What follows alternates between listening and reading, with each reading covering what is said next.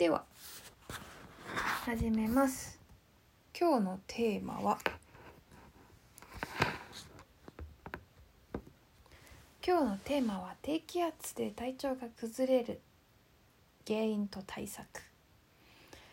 えっ、ー、となんだか梅雨入りしたらしい。どこまで梅雨入りしたのかな？なんか北海道は昨日ぐらいに桜が咲いたらしいんですけど。日本は縦に長いので各地でいろんな季節がありますね。えー、っとでまあ梅雨じゃなくてもね低気圧みんな苦しめられがちなんだなっていうのは SNS を見ているとすごく感じていてなのでそうですね、まあ、低気圧もそうだしあと季節の変わり目に体調が崩れやすい人も何か参考になればいいなと思って少し最初に解説をしていこうと思います。はい、で、えーと、低気圧とは何ぞや？なんですけどなんとなく私今まで今までっていうか少し少し前まで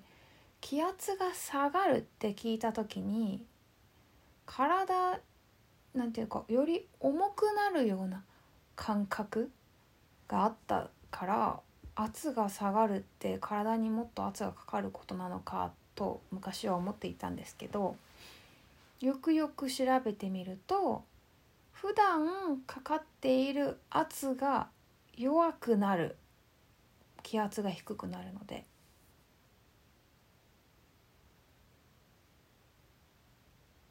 気圧が低くなるのでね。ということらしくって意味わかりますか？つまり普段晴れてる日は高気圧なので気圧気の圧が体にかかっている状態になっている。だけど低気圧雨が降る前とかね急に気圧が下がった時に何が起こってるかっていうと圧がかかっていたものがなくなって体が急に解放解放っていうほどじゃないんですけど今までの圧から解き放たれる圧が弱くなるっていうことの状態状態？気象現象なんですけど。OK で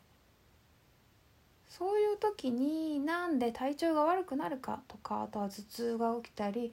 なんか体がだるくなったりするかっていうとその圧が下がった低気圧になった状態の体もしくは外の環境に対応しようともがくからなんですね。1個は。意味わかりますかね。あ、まあ、季節の変わり目でイメージした方が多分分かりやすいんですけど例えば冬から春だったり夏から秋とか秋から冬とかその気温の変化が大きくなる時って体調を崩しやすい人たくさんいるんですけどそれも外の気温の変化に体の内側が頑張って対応しようともがいているのでもがいている間は頑張って調整しているのでいろんなところで調整のためにエネルギーが必要だったりとかなんか頑張るので頑張るのでざっくりしすぎちゃったね。のでその対応するため適応していくためにいろんな体のことが発生しています。イメージできますか？そう。だけどその季節の変わり目だとまあある程度じわじわ。じわじわ変わる。それでもやっぱり急に寒くなったり暑くなったりするので体がびっくりして一生懸命適応しようとしていつもと調子が違うようになっちゃう。で低気圧だともっと急激な変化。もっと急激な変化というか低気圧がずっと続いて最終的にずっと低気圧になるわけじゃなくて低気圧来たと思ったら高気圧戻ってみたいな感じになるので体の中ではもうバッタバタなわけですよ。順応するのに状況に環境に。そう。OK だからどうしてもいつもと同じエネルギーの量だとっていうかそもそもみんなエネルギーがあんまりエネルギーっていうとその体の中で消化したりとか熱を生み出したりとかあとは考え事をしたりとかっていうのに使うガソリンの量ガソリン？ガソリンをエネルギーって私呼んでるんですけどエネルギーの量が足りてないので低気圧とか季節が変わるよって言った時にいつもより体の中で働く何？ to-do list に to-do が足された時にてんやわんやになっていつもと違う体調になってしまうっていうのはなんとなく理解できるかな。なんかまあ想像ができると思います。そうそうそう。でさらにこう SNS とかインターネットとか、まあ、朝から晩まで働いてるとかって私たちはやっているのでなんか朝起きた瞬間から情報の方に体をチューニングしがち。わかりますかね？なんかこう情報よ。でも私たちの体的には外の環境つまり自然の方にチューニングしたいんですよね。だけど脳みそは情報の方考える方ばっかりにチューニングしてってでも体は自然の方にチューニングしてってってなるともう混乱みたいな感じそうなのでいつもより眠くなったりだるくなったりっていうことが起こるんじゃないかなっていうのが原因の一つだと思っています。でそのえっ、ー、と低気圧とか、まあ、あと季節の変わり目とかの時に頭痛になったりとか膝や腰が痛いとかあとは皮膚が荒れるニキビというかじんましんが出たりとかするっていう人も多分少なくはないんじゃないかなと思っていて私も去年の梅雨はねひどかったね。京都の梅雨にやられたのでもうこの辺とかこの肘の内側とかお腹の柔らかいとことか背中とかがすごいじんましみたいになっちゃって大変だったんですねあれはね。まあ、っていうことが毎年じゃなくて毎回の変わり目とかじゃなくても急になんか爆弾みたいに発症しちゃったりするっていうのは多分ねみんなあると思ってていずれね今なくてもね残念ながら。でそれは何でかっていうと低気圧で気圧今まで外からかかっていた圧が弱まること弱まる緩まることで血管がねギュッてなってた血管が少し広がるんだって。とかあと内臓もギュッてなってたの圧がこう弱まったりとか。すると今まで通ってなかった通いにくかった部分に血が毛細血管とかまでねガンガン血がいったりとか、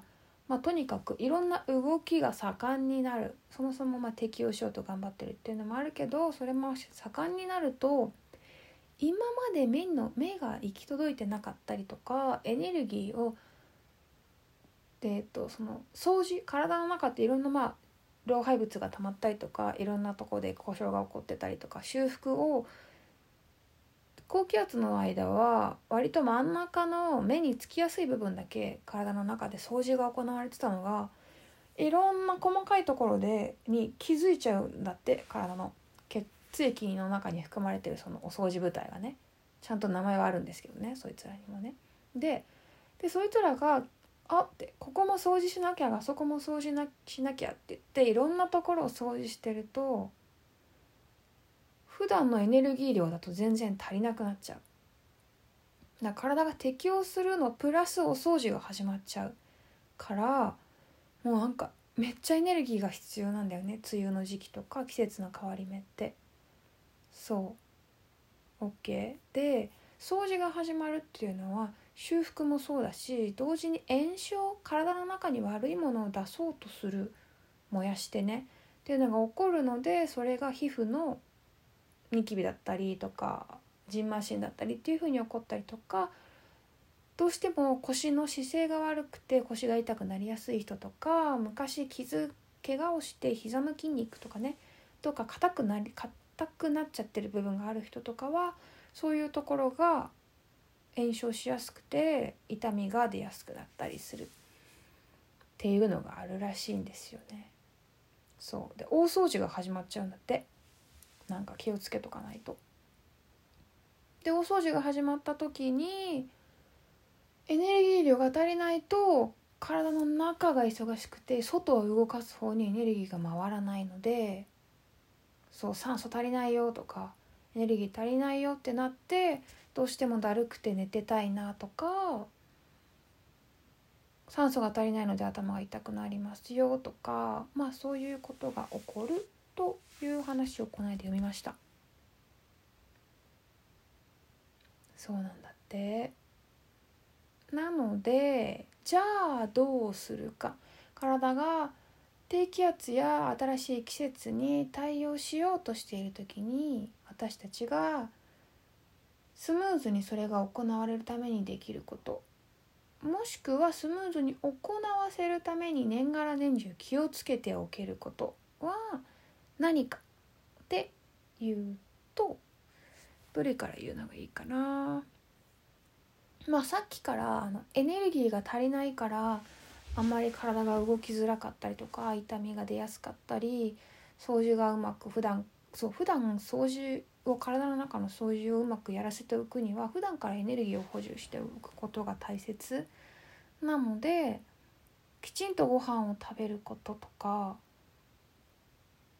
そうはすごく大切。まず第一に。普段から気をつけられることとして。でそのきちんとご飯を食べるってどういうことかっていうとなんか糖質制限しましょうなんてとてもじゃないけど言わなくて。米は大事。米はとっても大切なエネルギー源ですからお米と黒糖この間どっかでも言ったな。お米と黒糖と質のいい蜂蜜。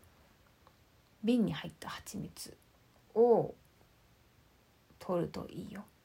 普段から。積極的に。砂糖で普通の甘いものを取るなとは言わないんですけどだいたい市販の甘いものの中スーパーで買えるやつの中にはなんかまあいろんなものが入っているのでできることなら避けたいじゃない？そうできることなら避けたいのよそうなので甘いものが食べたくなった時は米か黒糖か瓶に入った高い蜂蜜を食べてくださいもしくはでも時々パンも食べたくなるしその辺で売ってるスナック菓子とかも食べたくなると思うのでそういう時はこれをエネルギーにするぞっていう気持ちで食べる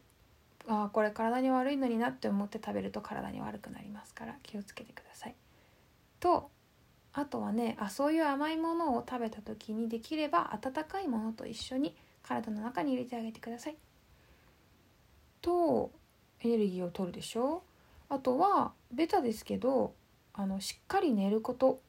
この時期も特にそうだし普段から眠れてると体が低気圧だったりとか次の季節になる時にうまく対応しやすくなります。しっかり寝る。OK あとは体を温めて緩ませましょう。だんだんやっぱ気温が上がってくるとみんな湯船に浸からなくなっちゃうんじゃないかなと思うので暖かくても年がら年中湯船に浸かって体を緩めてください。OK とあとはあえっとさっき体が低気圧外側の環境にの変化に適応しようとしてるけど私たちの頭は情報にばっかりチューニングしようとしちゃうって話を軽くしたんですけど普段から自然の方にチューニングを合わせることを意識して生活するのはすごく大切です。朝起きたらどんな天気でも窓開けて一回空を見上げる呼吸するとかほんとそれだけのことなんですけどそう一瞬でもいいから頭を情報にチューニングする方から自然にチューニングを合わせる方向に舵を切ってあげるだけでも外の環境に体の中が適応しやすくなっていきます。はい。とあとはいつも言っていることですけど呼吸を止めていることに気づくようにまずなってください。呼吸を止めている、えっと、体の変化していくためのエネルギーは酸素もねその一つなのできちんと吐いてきちんと吸って気持ちよく呼吸をする。みんな呼吸してくださいって言うと呼吸してるよってしなきゃ死んじゃうじゃんって言うんですけど大体止めてるから。止めてる瞬間をいかに少なくできるか。いかに気持ちよく吐いて吸えるか。気にして呼吸してみてください。普段からね。はい。OK じゃあ今からセルフケア低気圧でうーんまあその頭痛は基礎を整えるセルフケアが一番効く効くというか自分は効果的だなと思ってるのでそれは別のあの基礎を整えるセルフケアの方で見ていただいて今回はえっ、と普段から時々やったらいいんじゃないかなって思う基礎を整えるセルフケア以外のやつをお伝えしたいと思います。3つ紹介します。1つ目は足の指を揉む。指を揉むは多分まだどこでもやったことなかったと思うんですけどいいですか？ちょっと指失礼しますね。足の指を揉む。そうやったっけ？まあいいや呼んでください。この毛細血管が毛細血管っていうか、まあ、血管がさ先っぽ冷え性の人ほどよく指をよく指を揉む。指の先端をね揉んであげてください。横もそうだし真ん中もそうだしこの付け根もね揉みます。ぐりぐりでここの爪と皮膚の皮膚爪と指のところも手の爪でちょっと刺激してあげます。刺激して痛い人はすごく痛いかもしれない。刺激して OK 爪の付け根もあの何？爪の付け根？分かりますかね？表側のね。刺激して。刺激しましたか？これ痛くやろうと思ったらめっちゃ痛くなる。そのいわゆる足つぼマッサージとかでもよくねマッサージされますね指はね。はい反対の指。いいですか？こっち側もそうだし横もぐりぐりこの関節のとことかもぐりぐりしてあげてください。その時に今呼吸止めてないですか？呼吸しながらね。別に深呼吸とかじゃなくていいので自然に吐い。て吸ってって鼻からですよ。必ず吸う時は鼻から。足の指の横側面も前も後ろも爪と何ていうのこのね指のてっぺんもね爪で刺激して足の爪の生え際も爪で刺激して大丈夫そう。時々お風呂の中とかでやったらいいかもね。指を刺激した後は今はやらなくていいんですけど足の指と手の指絡ませて足首回したりとかねしてあげてください。OK では2つ目いきますよ。2つ目はでももうね2回ぐらい紹介したんですけど膝を膝を抱えて呼吸するやつやりましょう。いけますか？横になってください。横になって。で今ちょっと私やらないですけど一緒に。あややろうか。やればいいか。はい横になりあ横に暗いかな。はい。よいしょ。横に横になって膝を抱えます。その時に思ってるより多めに中に引っ張り込めるといいなと思います。で呼吸して気持ちよく鼻から吸って吐きます。でこの時に手のひらで膝を抱えてもいいんですけど腕ごとグッと持てる人は腕でしっかり押さえてあげてお腹苦しくない程度にね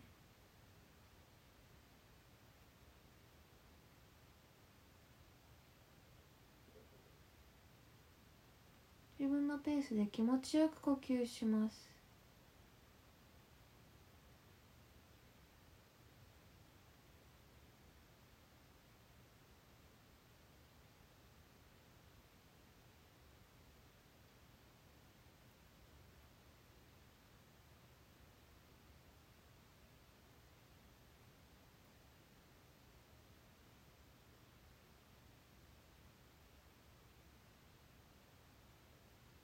体の変化をなんとなく観察しましょうか。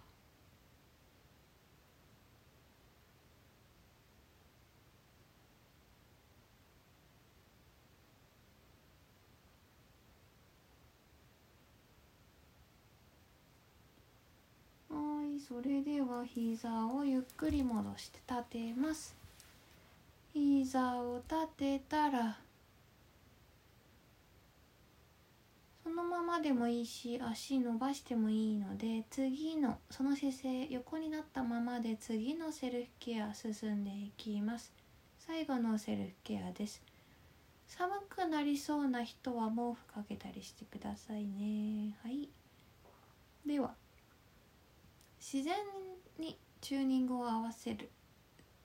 呼吸法セルフケアやっていきます。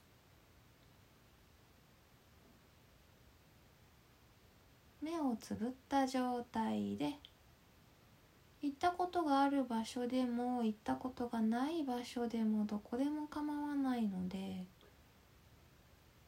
自分がリラックスできるような今行ったら気持ちいいだろうなっていうようなどこか自然の中を想像してください。目をつぶって想像します。どこかの原でもいいし森の中でも。海辺でも構いません。私の最近のお気に入りは暗めのしっとりした森の中。呼吸を続けて。下が土の場合は自分の下に小さな生き物もしくは微生物とかがごめんなさい虫が嫌いな人は気持ち悪いかなまあとにかくこの場にいる生命体が自分だけじゃないことをイメージします下の土を感じてその中に植物がいて自分の周りにも植物がいてどこかで動物がこっちを覗いてるような気配もイメージしましょう。頭の上には空が広がっていてイメージしながら呼吸します。目をつむってはっきり自分の好きな場所自然の中をイメージしてください。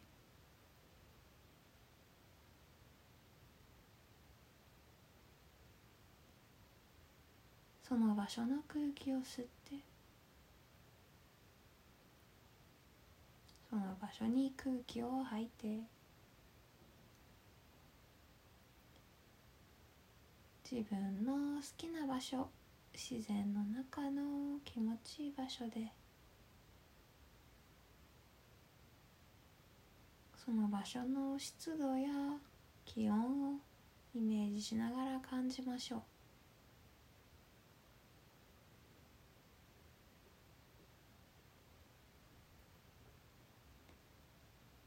体が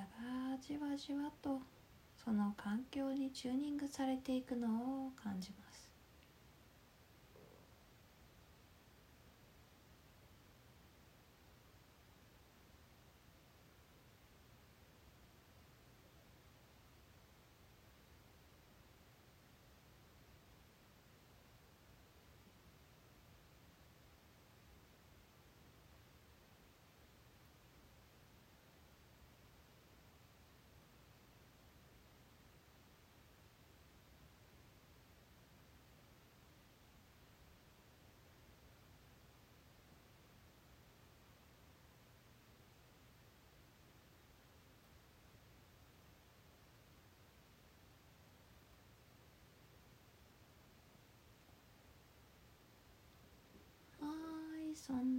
感じでゆっくり現実世界に戻ってきてくださいこのまま眠れそうな人はこのまま眠っても構いませんしその場所で呼吸を続けたい場合はゆっくり気持ちよく呼吸を続けて好きなタイミングで寝るなり起きるなりしてください。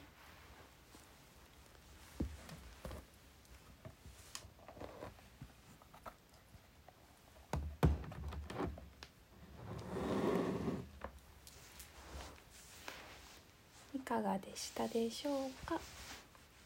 そんな感じで低気圧の予防と対策普段の生活から気にしながらやってもらえたらきっとそのうちそんなに辛くなくなると思うので是非やってみてください。それではおやすみなさい。